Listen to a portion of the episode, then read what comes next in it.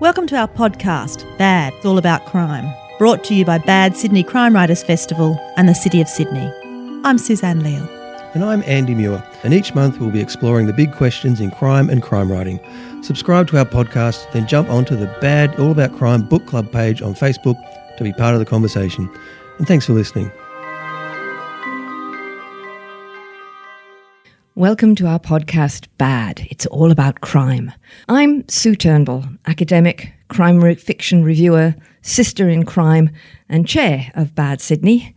And with me today is Andy Muir, crime writer and scriptwriter who was nominated for an Australian Writers Guild Award for his work on the Underbelly series, The Squizzy Taylor. Suzanne Leal, lawyer and author of the prize winning crime novel The Deceptions, among other titles, and was also online host of the Thursday Book Club. And last but by no means least, Catherine Du Peloux Menagé, avid crime reader and artistic director of the Bad Sydney Crime Writers Festival, that we'll be talking about a little bit later in the podcast. And pressing all the buttons is our wonderful podcast producer, Kel Butler, who has done such a great job of getting our discussions and interviews about crime out there into the ether over the course of this COVID challenging year. This week, we're not bringing you any interviews, but instead a roundup of 2021 with some helpful hints for Christmas book buying. So, the challenges I set the panelists was this Tell us about your most memorable crime read from 2021. Tell us about a favourite crime read from the archives. And what would you buy someone who doesn't really read crime for Christmas to get them reading more crime? I'm not sure if you've heard about this, people, but in Iceland there is a wonderful tradition called, and forgive my pronunci- pronunciation, Jula, I think it's Jula, Jula Boka Flod, which translates literally as the Christmas book flood. Apparently, this started during the Second World War when paper was one of the few things not rationed, and when book giving became a tradition at Christmas. As Icelanders, like many Norse people, celebrate Christmas on Christmas Eve, this excellent tradition involves going to bed with a hot chocolate and a brand new book. I suggest we all adopt this in 2021 and make it a good crime read. So, are we ready? Let's get started with our most memorable reads of 2021. And Catherine, I'm looking at you and your choice. Thank you, Sue. Um, look, it, this is really difficult, I have to say, to begin with. And um, I think probably I could have nominated 10 or 12 books that were my best read of the year. And of course, many of them will be talked about during the festival. But one book I've read very recently is called Tank Water. It's by Michael Burge. It's a he's a first time crime writer, and it's a really it's a really interesting book. So it's classic small time noir, but with a difference. Um, the story is that James Brandt, who's now journalist, returns to Kippen, hit the town where he was born, for the first time in 20 years.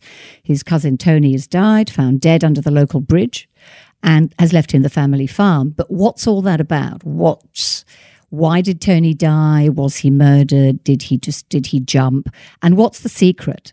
The story moves between the present, so 2005, and um, the past in 1985. After he escapes a homophobic attack at a gay beat, James begins to think there's more going on than meets the eye, which he knew to begin with in 1985. And it becomes it the the, slow, the story moves between those two time frames, and slowly you get to see what it might be about. Um, I think it's it's sensational. It has a nice ending, a happy ending, but not a sentimental ending, which I really like. Um, and you know you get that you get the things that do happen in the country accidental death of a child you know in, in a dam it's not in fact a dam. Um, there's that top the cop who's is he crooked? Is he just closing his eyes? Is it too difficult in a small town? When you know everybody is it too difficult to prosecute? Um, but underneath it there's this this what is a man? What makes a man? The whole the whole tough masculinity thing and uh, I thought it was really excellent. A coming of age story as well, and a lovely soft heart. So it belongs to that whole tradition that we're seeing in crime fiction in Australia, where we're going regional, we're going to small towns around the Yep. country. We are. Um, and, and small towns are so good because it's obvious, you know, that people know each other, people know each other's secrets, people try and keep them under wraps, but it doesn't always work. Absolutely. And then there's all the things that happen in small isolated towns, you know, drought, obviously, but, but Yeah. other things as well.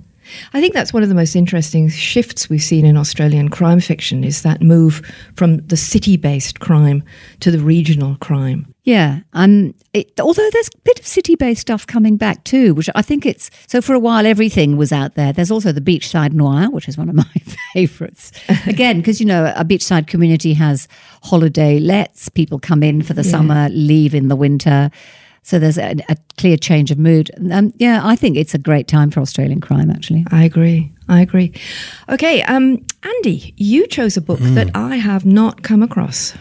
Well, like Catherine, I just found this so hard. It was like you read so much throughout the year, and then you've got you know the pile of books that you're reading in preparation for the Bad Festival, and it's all kind of getting confused. But yeah, Willy Vlautin's The Night Always Comes, and I've realised it's not so much a crime novel as a a novel set in a criminal world. And it's a story of a um, a young woman who is um, it's it's uh, you know working poor in America. She's got an opportunity to buy the the house that they're renting, and uh, everything falls apart at last minute. And so she kind of goes on this um, you know desperate sort of search to get the money together to sort of buy this house. Mean, again, we're sort of talking about twenty thousand dollars. Like it's a, such a pitiful amount of money, um, and you know she just gets in a whole lot of trouble. And it's it's um, it's gritty, and it's it's this it's part of this kind of writing that's coming out of America at the moment of it's it's not I mean poverty porn is kind of a really terrible term but it's that sort of working class um, you know people really up against a system that is not in, their corner and S.A. Cosby's another writer that's kind of doing it but Willy Vlautin is is not really a crime writer but it was sort of a book that I think also demonstrates the way crime is kind of moving into other genres and sort of becoming a, a real sort of backbone to storytelling Yeah, there's, there's always a degree of social commentary, but it sounds like this is this is deep dish social commentary, especially Yes. as it addresses real estate. Yeah, that's right, and it's very real. Like it's sort of it's it's um it's kind of what you sort of see on the news when you're sort of looking at something from America, and um, I, I found it just a really um, horrific read, but also incredibly um, moving, and you know just great characters, which is sort of what we, we want to sort of engage with when we're reading. Um, so yeah, that was my pick, which was a little bit left field. Where I've not heard of the author before, but as you say, he's not a not necessarily a crime writer. Willy Vlautin. Willy Vlautin. So he's written, um, I think there's about five books. Um, one of them, Lean on Pete, is about a, a young boy who kind of ends up sort of looking after a, a, a racehorse. Um, that was turned into a film a couple of years ago, two years ago, I think.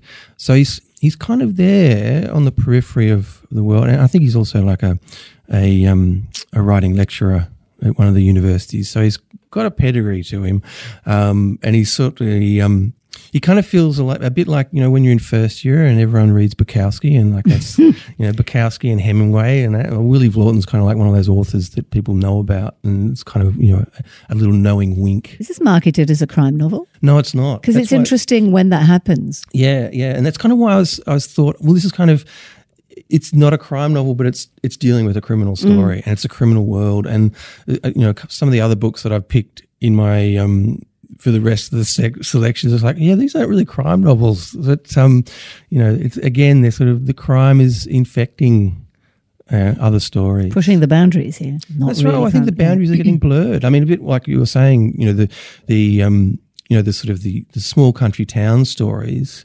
You know, I think that that's sort of again, you know, people in bad situations. Um, you know, not necessarily crime, but it's sort of just this thing that's that's across these stories that we're coming. Yeah, well, Tony Birch has got a collection, but that is also short stories with a lot of crime in them. They're not necessarily crime short stories. There's no detective, there's no villain, although actually one of them does have villains in it, um, but very much about crime and ordinary people. Okay, well, let's let's turn to Suzanne and your choice from this year, Suzanne. Yeah, my choice is Before You Knew My Name by Jacqueline Bublitz. And I first came across this book uh, late last year, I think, or even um, a little bit earlier, because I was asked to blurb it before it came out uh, in print. So I knew nothing about it. I knew nothing about the story. I knew nothing about the author. It's a debut book. And um, I was, and when you're asked to blur books too, I mean, it's uh, you never quite know what you're going to get, and you're looking for something to say, you're looking for something to uh, attract you to to the writing, and so I was coming completely cold, but also very curious. Um, it um, it was so impressive. It really. Uh, overwhelmed me and really um, astonished me the way that Jacqueline Bublitz wrote the story of a girl called Alice Lee who is dead. And she's the narrator, so it's a first person narrator in part. And when we meet her, uh, she's died and she's telling her story. Um, mirrored with that is the story of Ruby Jones, who, like Alice Lee, has found herself in New York. Only Ruby is an Australian who's escaped her own uh, situation, and she is the jogger who finds the body of Alice Lee. And so the two narratives, third person for Ruby and first person for Alice, intertwine. Uh, the book was written as Jacqueline said, because there's so much focus on crime books about the dead victim and then following either the procedure or following the perpetrator, and the victim just becomes a the uh, something necessary to to promote uh, the rest of the story. Whereas in this book, Alice Lee, as the victim, has agency because she is narrating the story herself. Uh, it reminded me partly of The Lovely Bones by Alice Sebold. Um, and it has an energy to it. So, although you know that this young woman, she's only 18 when she dies, is dead, uh, you want to know who she was. And so, as the book continues, and as you know that the day of her death or the recounting of her death is coming coming closer, you feel the sadness of the loss. So I, I thought it was really interesting because it does uh, put the crime genre on its head to turn it around to make the victim the the main story. That makes it sound a sort of fairly grim read, but there's an energy and an excitement to Ruby, to to um, Alice Lee, and, and to some extent to Ruby Jones that really lifts the book and makes it a um, an energetic read about New York as well, because this is when it mm. all takes place. It's funny as well. There are some funny bits in it. The Death Club. Remember that bit? Yes, yes, yes. I would have picked that book too. I was rather cross, actually. I thought she got there first. That's why you should always answer your emails when you get them. And of course, we had Jacqueline in the in in the room being interviewed yes. at uh, with us over the course of the podcast. So if you haven't listened to that one, you can go back and um, and hear the interview.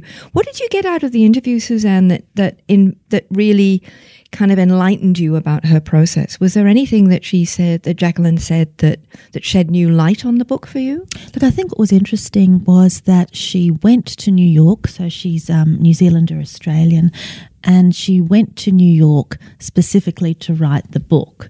So I suppose what interested me about that interview was what she, the steps she took to make the book. So to actually immerse yourself in a setting to find the book that you need.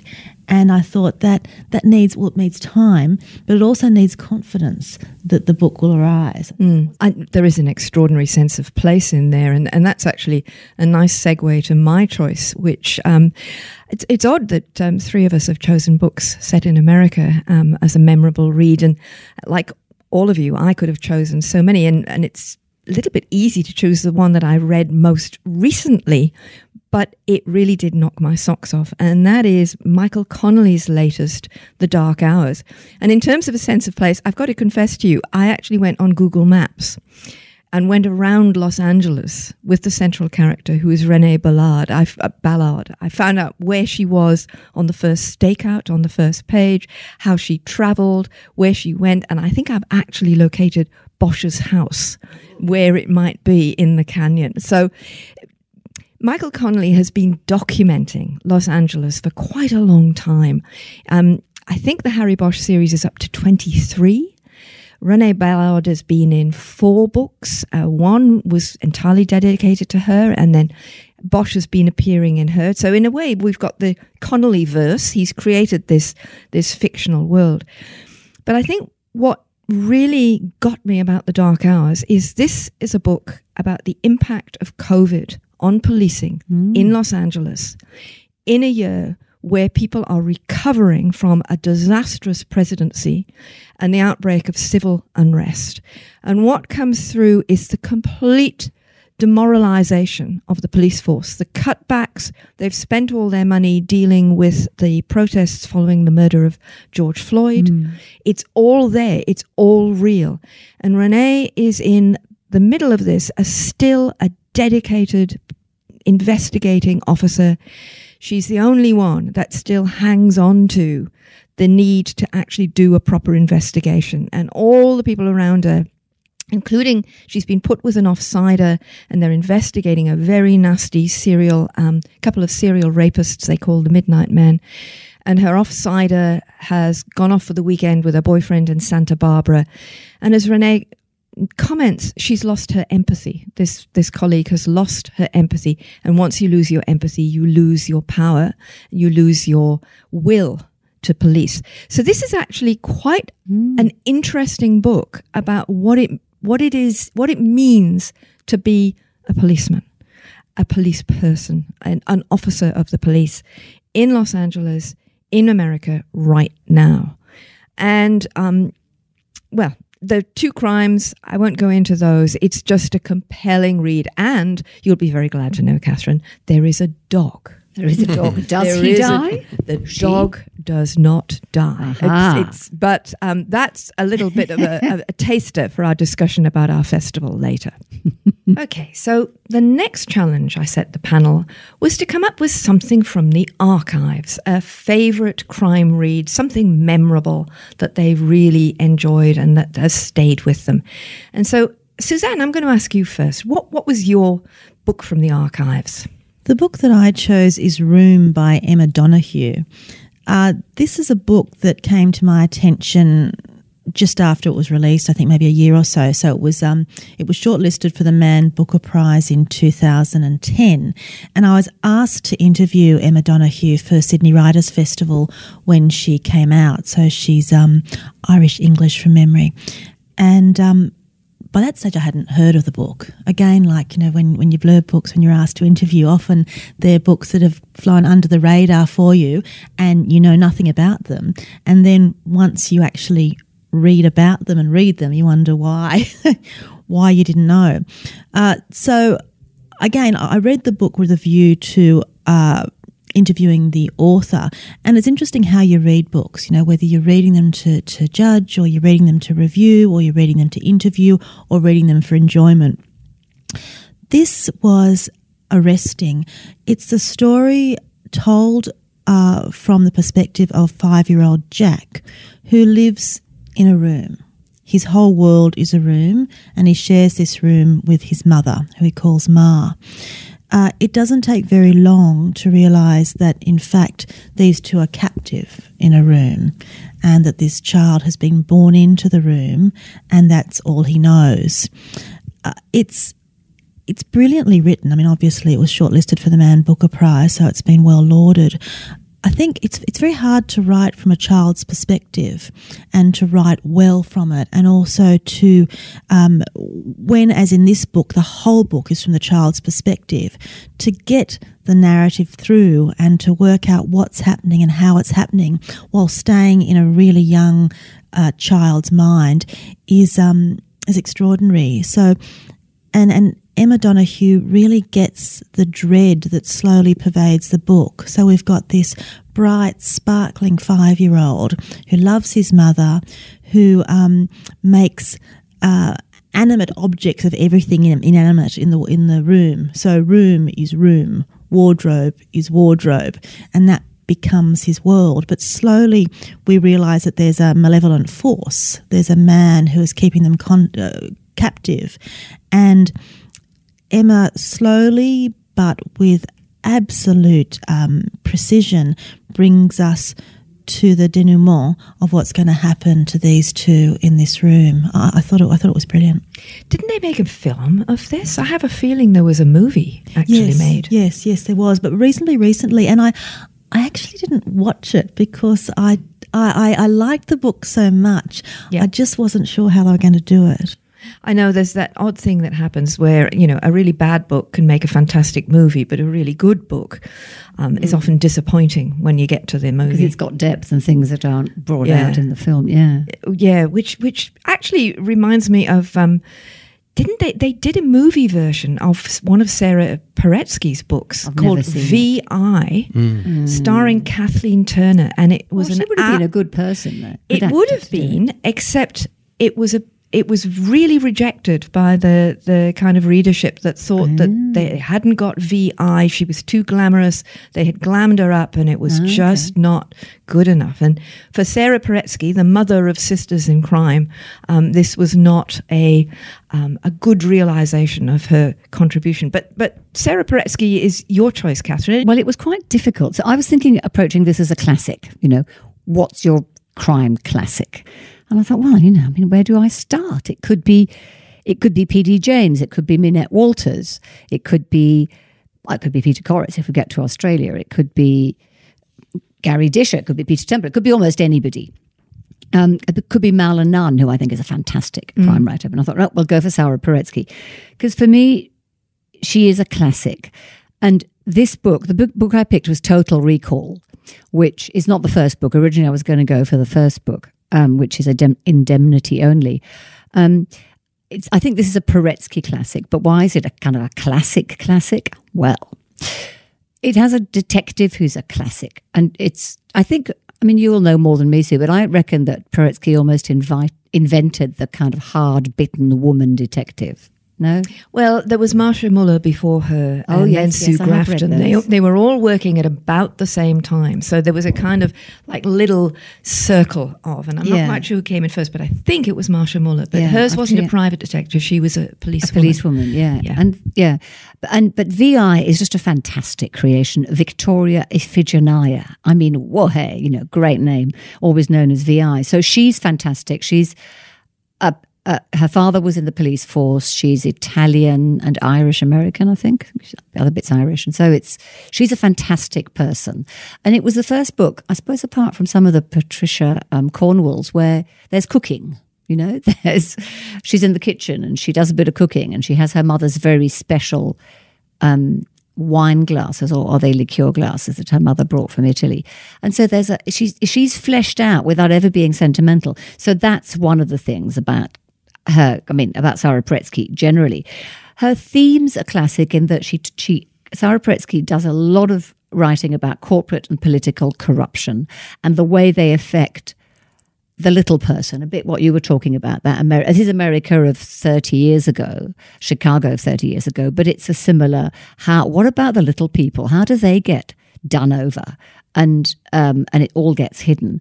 And then there's, a, but there's always a personal story.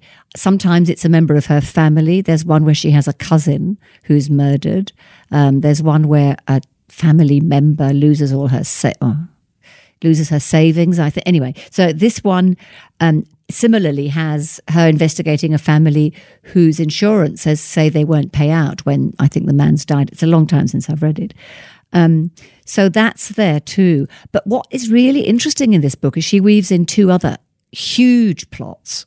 So um, one is um, she's she's looking into this insurance scheme or scam, or is it a scam, where she comes across um, protesters calling for the recovery of Holocaust assets held by banks or insurance companies, and she also brings in um, whether the, the idea of reparations and restitution for slavery. So it's real for African Americans. It's really complex.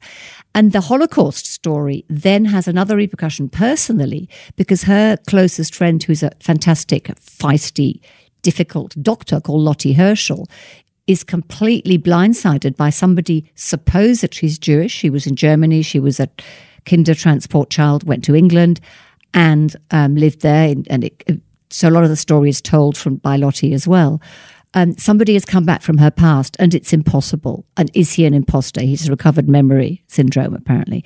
And all this works together.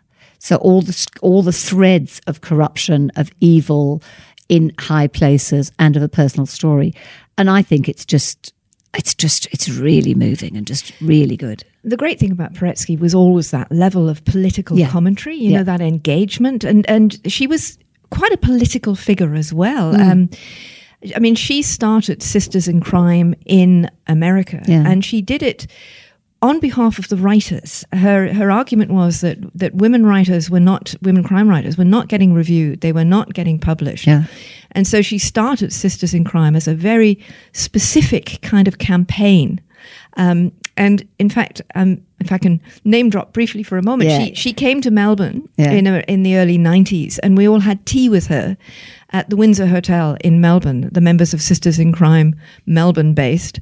And she kind of blessed the Australian Sisters in Crime and went, Yes, you can use the name, you do your own thing, and off you go. And, and I think that the Sisters in Crime Melbourne were also very politically They were. motivated Yeah.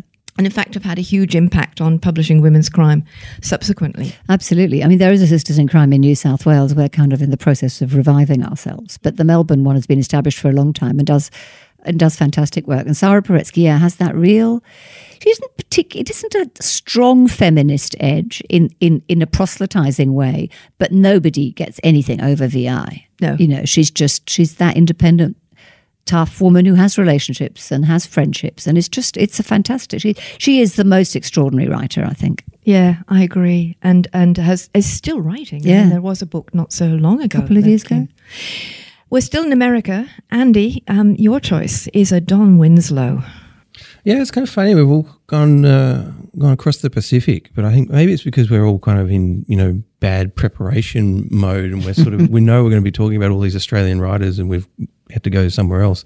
But yes, Don Winslow's The Winter of Frankie Machine. Um, he Don Winslow is the author that you know I just know I'm going to enjoy. It doesn't matter what what the um, the book is, but The Winter of Frankie Machine. That was the I think it was probably the first or the second that I I read of his and it's the story of a ex um, mafia hitman who is now sort of retired and living on the, the west coast uh, of America, and um, you know his past comes back to um, to uh, sort out some some deals that he's done in the past that people aren't happy about, and um, it's just it's nonstop. It just is so um, full of sort of action and and pace and such a great character as well because you've got this hitman who's done terrible things and shouldn't be a hero but um, he, you know we've kind of got this great hero in Frankie Machine um, and it introduced me to fish tacos as well like it's sort of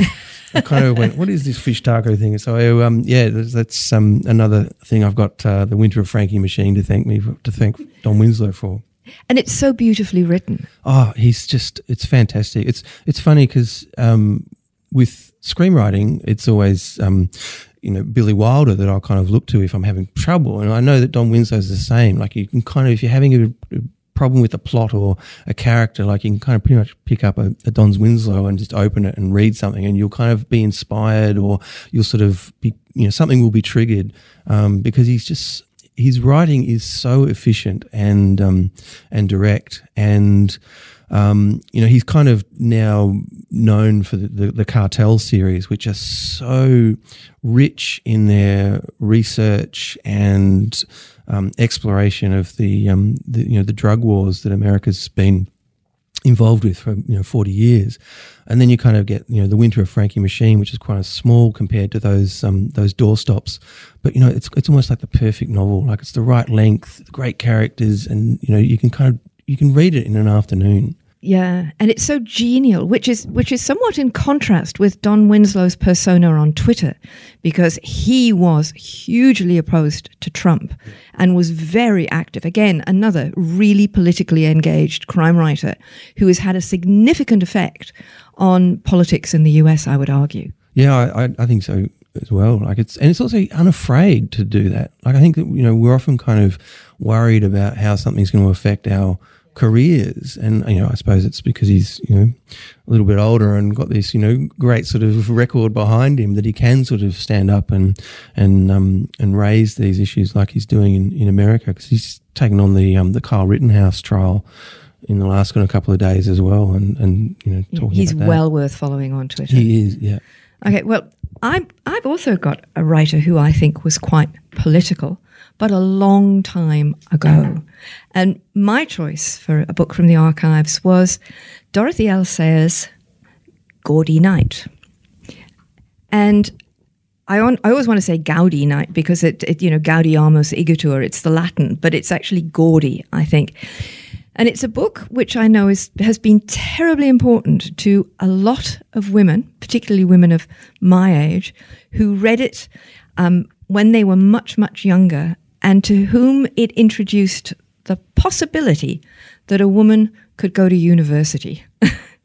um, because it's set in Shrewsbury College in Oxford.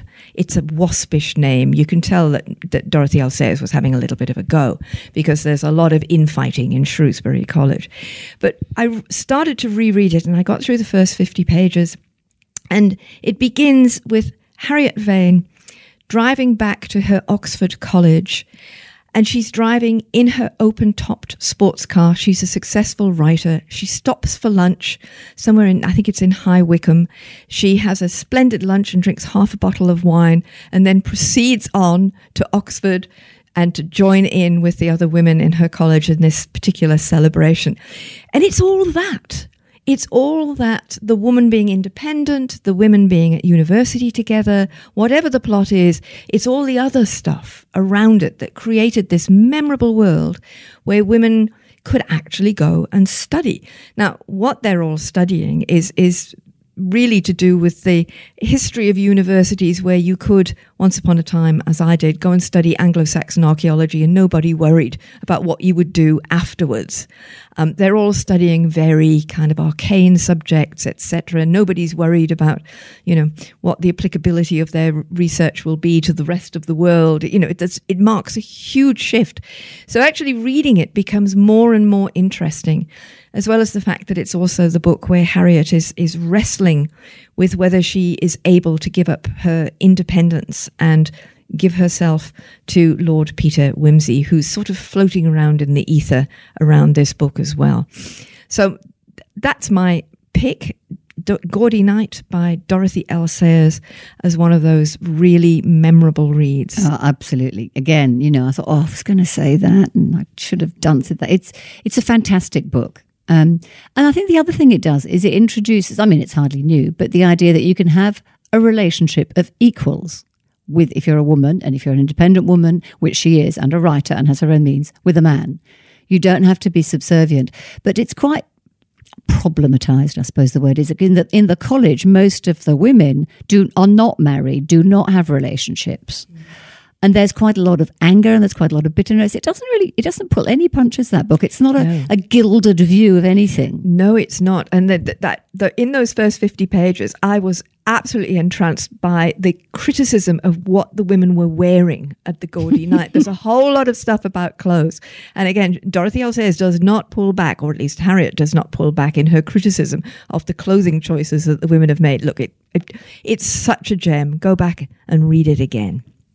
The third challenge I presented to the to the panel was to come up with a book, a crime book for a non-crime fiction reader as a Christmas present that would hook them into the genre. So, Andy, what was your hook book? Oh, I found this probably the hardest topic of all because it's it's so difficult to um, you know, nail down a book to kind of introduce someone to crime because it's like, you know, is that too violent? Is that one, are they going to like that? Do they like to laugh? So it was, it, I found this very, very difficult. But the one that I chose was um, Finlay Donovan is Killing It by Elle uh, Cosimano. Um, and this one is, again, it's not a big read. You could probably knock it off in the afternoon, but it's basically a, a writer is having lunch with their agent um, because they're having trouble delivering their latest book. And the agent sort of says, but you know, you promised them a hit, you know, you needed a big follow up and all this. Anyway, a little old lady is listening into this conversation and thinks that the writer is actually a hitman. And at the end of the lunch, a little note is in her handbag to sort of say, I'll give you $50,000 to kill my husband. and that's sort of where the book takes off. Um, it's a lot of fun. It's kind of it's you know it's silly. It's um, it's light. I think um, Cosimano is actually um, a young adult author, um, so she's kind of stepped into the crime genre with this with this book, and it's sort of it does have that sort of feel to it. I mean, there's kind of a um, a Spanish nanny who's sort of you know feisty sidekick that sort of becomes involved in in this sort of escapade as well. Um, but yeah, it's really fun. Good characters. I think there's a follow up that's coming. Like all good crime books, there's always a sequel. Um, so that was that was the one that I thought it would be um, a good introduction. And then I had I just had too many others because I was thinking, well, in terms of that's kind of even though it's it's not you know um, gendered, it's kind of more a sort of female skewing book. And then I was thinking, well, what would you give? What would you give a bloke? Um, and so I was kind of thinking, you know, the the Chris Hadfield Apollo Murders, which is kind of a thriller with lots of sort of techno stuff about you know the space race and aircraft and you know um, errant astronauts that might be sabotaging things the, the Cold War as well is in there. So it's like, you know, it's kind of got everything that, you know, a non crime reading male is going to like. Um, and then I also had Robbie Morrison's Edge of the Grave. Um, Robbie Morrison's a, a comic book writer who's decided to now write novels. It was, um, it won the best debut at the Bloody Scotland earlier this year.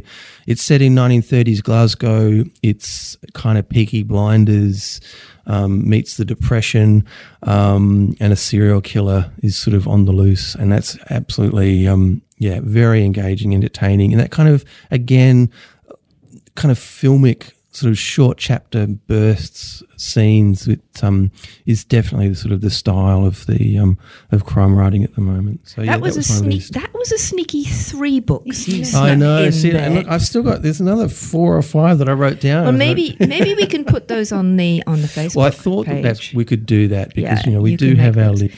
And I'm I'm just feel as though we ought to apologise for laughing when you said um, the little old lady wants a hitman to kill her husband. But I do remember there was a year when we were um, uh, judging the Scarlet Stiletto Awards at Sisters in Crime, and almost every other story was a domestic noir with the the wife killing the husband. It was like what was going on here? It was it was clearly it was some sort of therapeutic right. Gesture. but it was definitely happening. Look, I I decided that I had not paid enough attention to Australian crime fiction. And in fact, one of the best books of 2021, and definitely a book I think you could give to someone for Christmas who does not read crime, is the new Chris Hammer, Treasure and Dirt. It's the fourth in his um, kind of series, but it it's not about Martin Scarsden. It actually takes a minor character from the previous book, Silver City, and sends him out way far west to the edges of New South Wales and Queensland to a little opal mining town.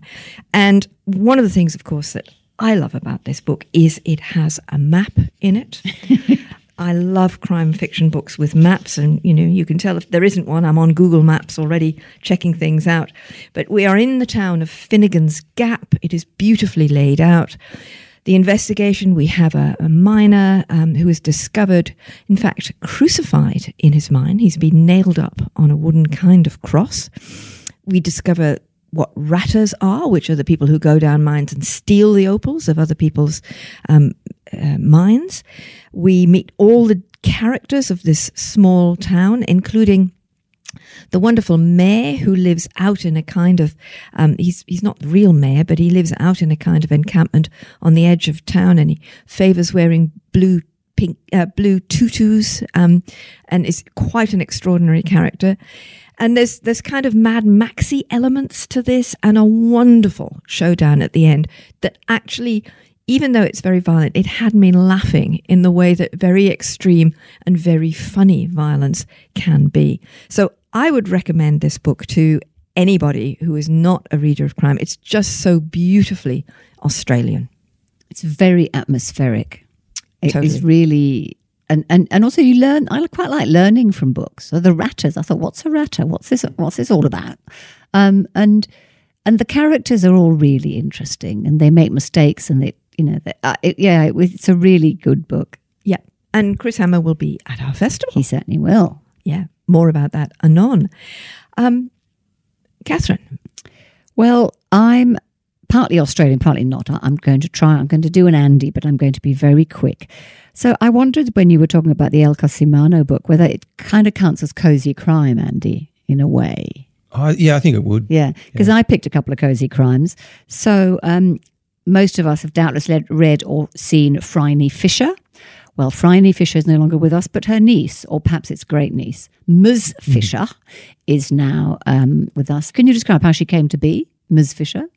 Uh, In a book? Fisher, the original? No, no, the, the, the new one. In a, how did she come to be in a book? she started on television. Oh yes, oh yes. She started on television. They and then they um, actually contacted a whole load of people to ask for a recommendation. This is the production company, Every Cloud Productions.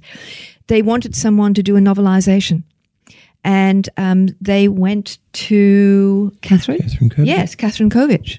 Kovacic. Kovacic. Yeah. Well, it's great. It's it's lots and lots of fun. So when you've had a few glasses of champagne on Christmas Eve, great thing to uh, tuck yourself up into bed with, or possibly digging up dirt.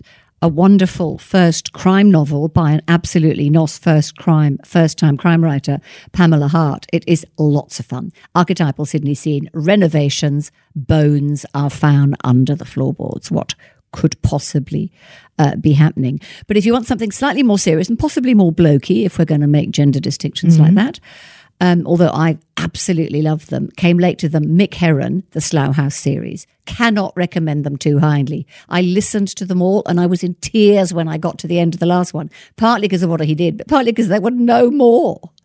And that's it been a long time since I've thought, but where what's he doing, this man? How can he leave us like this?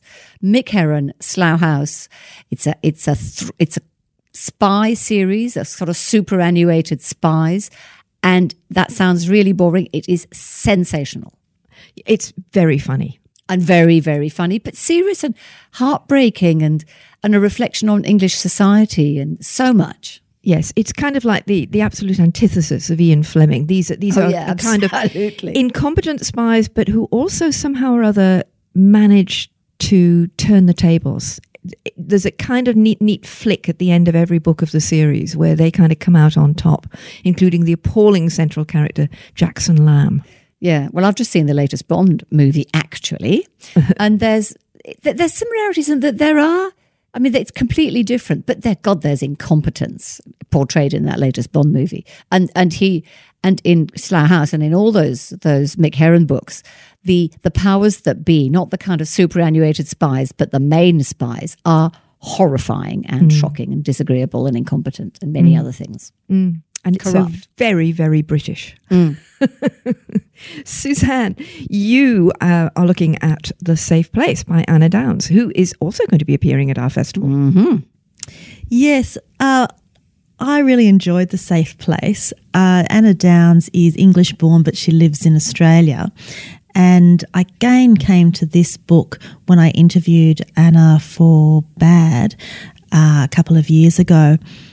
Now, when you're giving people something for Christmas, I mean, there's a few things to consider. I think one of them is the cover. And this is a really great cover. It's um, got a sparkling swimming pool, uh, looks out into the ocean. Uh, the title, The Safe Place, is already a captivating, intriguing title. And the book itself, particularly for people who haven't read crime, is a really good entry into intrigue, thriller. This probably isn't a crime genre book, but it's the story of something that isn't quite right. So we meet Emma Proudman, who's a struggling actress uh, in England, who in the course of a day loses everything. So she loses her job, she loses her accommodation, and she loses her confidence. And um, it's then that she's offered the chance of a lifetime, which seems almost incredible, and perhaps it is. So she's offered uh, a job to go to the south of France to be the nanny for her former boss or his wife and, and their child. And Anna Downes' writing is great. Uh, she's light, she's witty, she's evocative. It's quite lush at times, but it never goes overboard.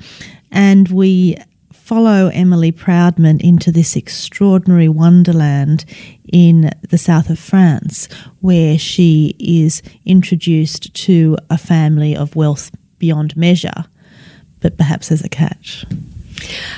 What I remember about that book is a sense of dread you know, it, it, it starts in a kind of everything's going wrong for her, and then everything's going right, and then there's this quietly building sense of there's something dreadful going on in this safe place, mm. and it becomes a completely ironic title. Mm. Yes, yes, and the interesting thing is, and this is what makes it a difficult book to talk about, is the denouement.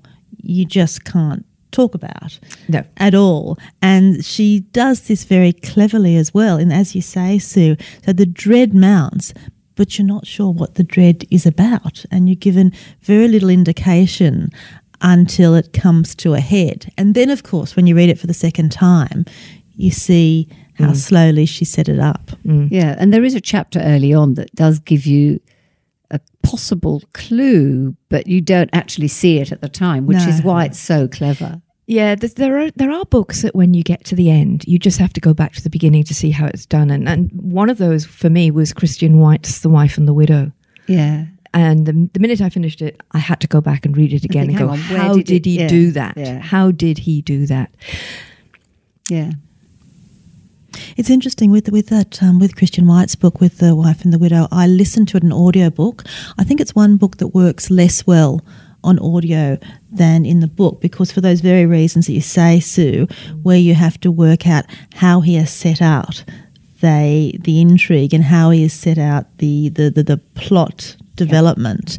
And and yes, yeah, so I've always been thinking I need to go back to that in print. Yeah, absolutely.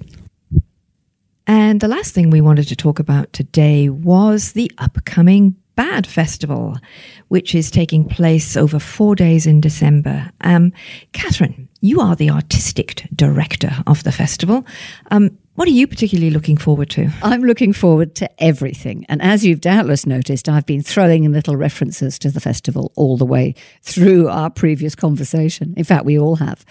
So, look, what is crime? You know, this really gives us a chance to look at what is crime writing. Um, we have crime fiction and crime and, and fiction that is not absolutely crime fiction, but has a lot of crime in it, as we've all already talked about. Um, so, you know, Larissa Behrendt After Story. Um, and a, there are a couple of other things that I mentioned. Uh, Tony Birch, Dark as Last Night is actually the title of the book.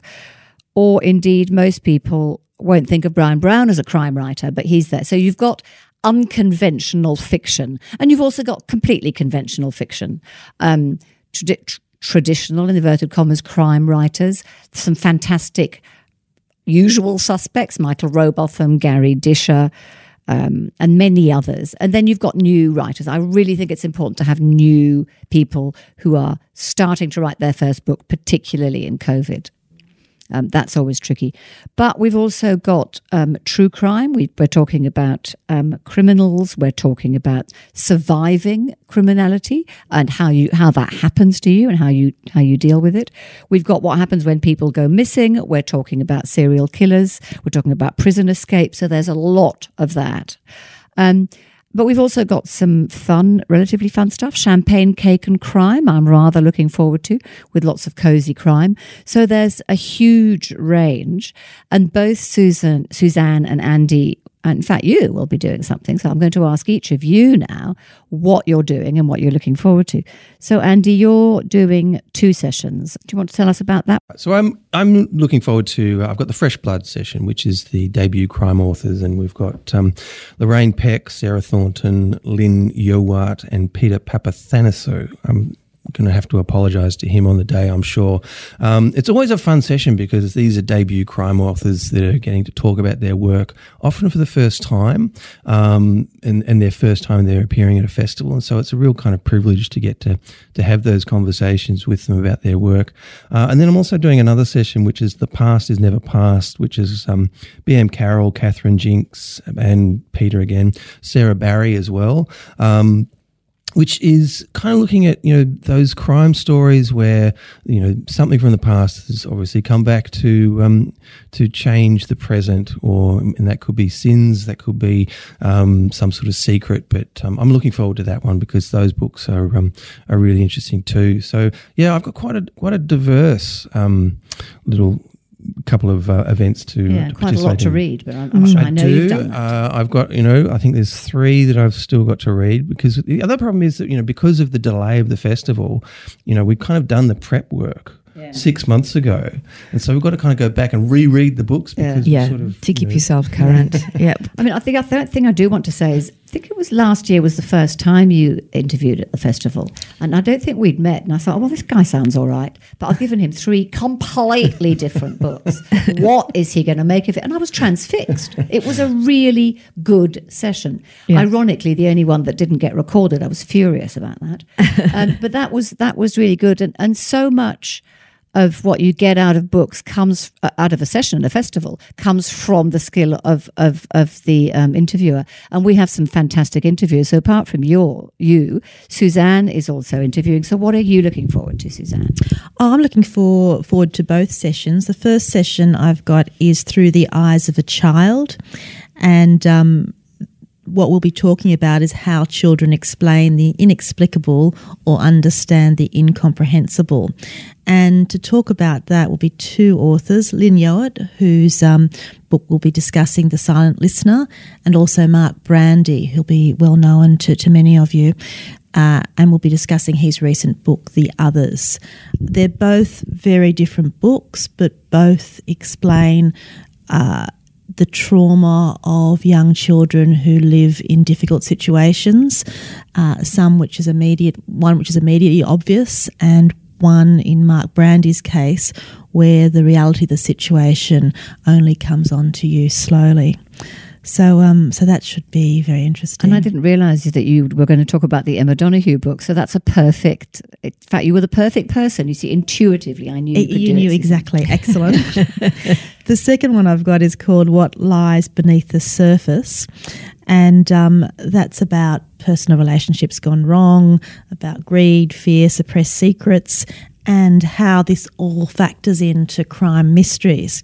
So there's um, three authors for that. Barry Maitland for his newest book, The Russian Wife, which is terrific. And Wendy James. I've long been an admirer of Wendy James. I really enjoyed The Golden Child and an accusation. And she's coming to us with her new book, A Little Bird, which I'm in the middle of. And that's about a, um, a woman whose mother and baby uh, sister disappeared inexplicably years ago, and uh, the girl now growing up comes back to her country town to see what's gone on. Another country town story. Another country town session. And finally, Anna Downes for her new book, The Shadow House, which takes place in an eco village in the Central Coast. And that's, so that's a terrific read as well. Thank you for that.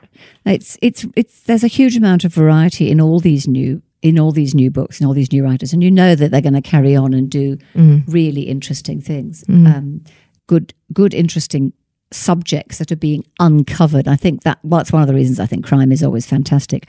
And there are also, interestingly, non-crime writers turning to crime. So you know, Kelly Hawkins has written children's books. Peter Papathanasiou has written a memoir. Pamela Hart's written historical fiction. Laura Elizabeth Woollett's written literary fiction. I don't quite know what you'd call it. It's, She's a very idiosyncratic writer. So that is is always um, is always fantastic. We've also got a really strong representation of First Nations writers talking about crime. And for me, almost every fiction written by a First Nations writer is a crime book because of the crimes that we, that have been committed against them. Um, since colonization, since invasion. So we've got people talking about Australia as a crime scene. That's Melissa Lucashenko, Julie Janson, and Cody Bedford, and they're being interviewed by Daniel Browning from the ABC. And there are several other sessions. Um, Daughter of the River Country by Auntie Di O'Brien, which is talking about how how you survive the unsurvivable. Actually, it just it's quite extraordinary uh, the life she went through and, and what she achieved. So just a lot of different approaches to what we think of as crime, and I think it's going to be fantastic. and before we finish, and, and this will be what we finish on, in fact, um, the dog. Should the dog die? Should the dog be killed? This comes from an article that Sulari Gens- Gentill wrote and that I read and thought, well, I don't see why you can't kill a dog. You can mutilate people. But we're not going to be serious, are we, Sue? Well, you've you've dobbed me into that one. Um, the great debate to kill the dog or not. That is the question to be chaired by Richard Glover, dog lover and I'm up against. Uh, I don't know which side I'm going to be on yet. We haven't actually No, we drawn. haven't decided. we haven't decided who's going to be on what side. So I may be arguing to kill the dog or not to kill the dog. Who knows? Um, but I'm looking forward to it because it's actually, even though it sounds like a kind of um, almost silly proposition, it really is about what are the limits? What can you deal with in crime? What line can you not cross? in in the danger of losing your reader. And and to be quite honest, I remember reading a book by um, American crime writer Carol O'Connell, where the dog died on page four, and I did actually stop reading. but if I end up on the "you've got to kill the dog," I will come up with a heroic argument. You can be sure of that. I will um, be there with my microphone, arguing for the death of the dog if I have to. Okay. we're going to be killing dogs, but no, we're not advocating. We're not dog, advocating. I am a dog, lovers lover. I would never kill a dog. No, if- No, seriously, this is this is just a hypothetical. Yeah, and it's a metaphor really for and what it's a you can do and what you can't do. Anyway, that's the end of our podcast for today. Thanks for joining us. So that's it for this year. We're going to take a short break and be doing lots of reading and plotting over the Christmas break. Um, but we'll be back in the new year with a whole new set of podcasts in 2022. In the meantime, don't forget to hop onto our Facebook site and share your crime reads with us and what you're getting up to in the in the crime department and how successful maybe some of our recommendations were or not. And also remember to have a simply wonderful Christmas and New Year and all the very best from all of us.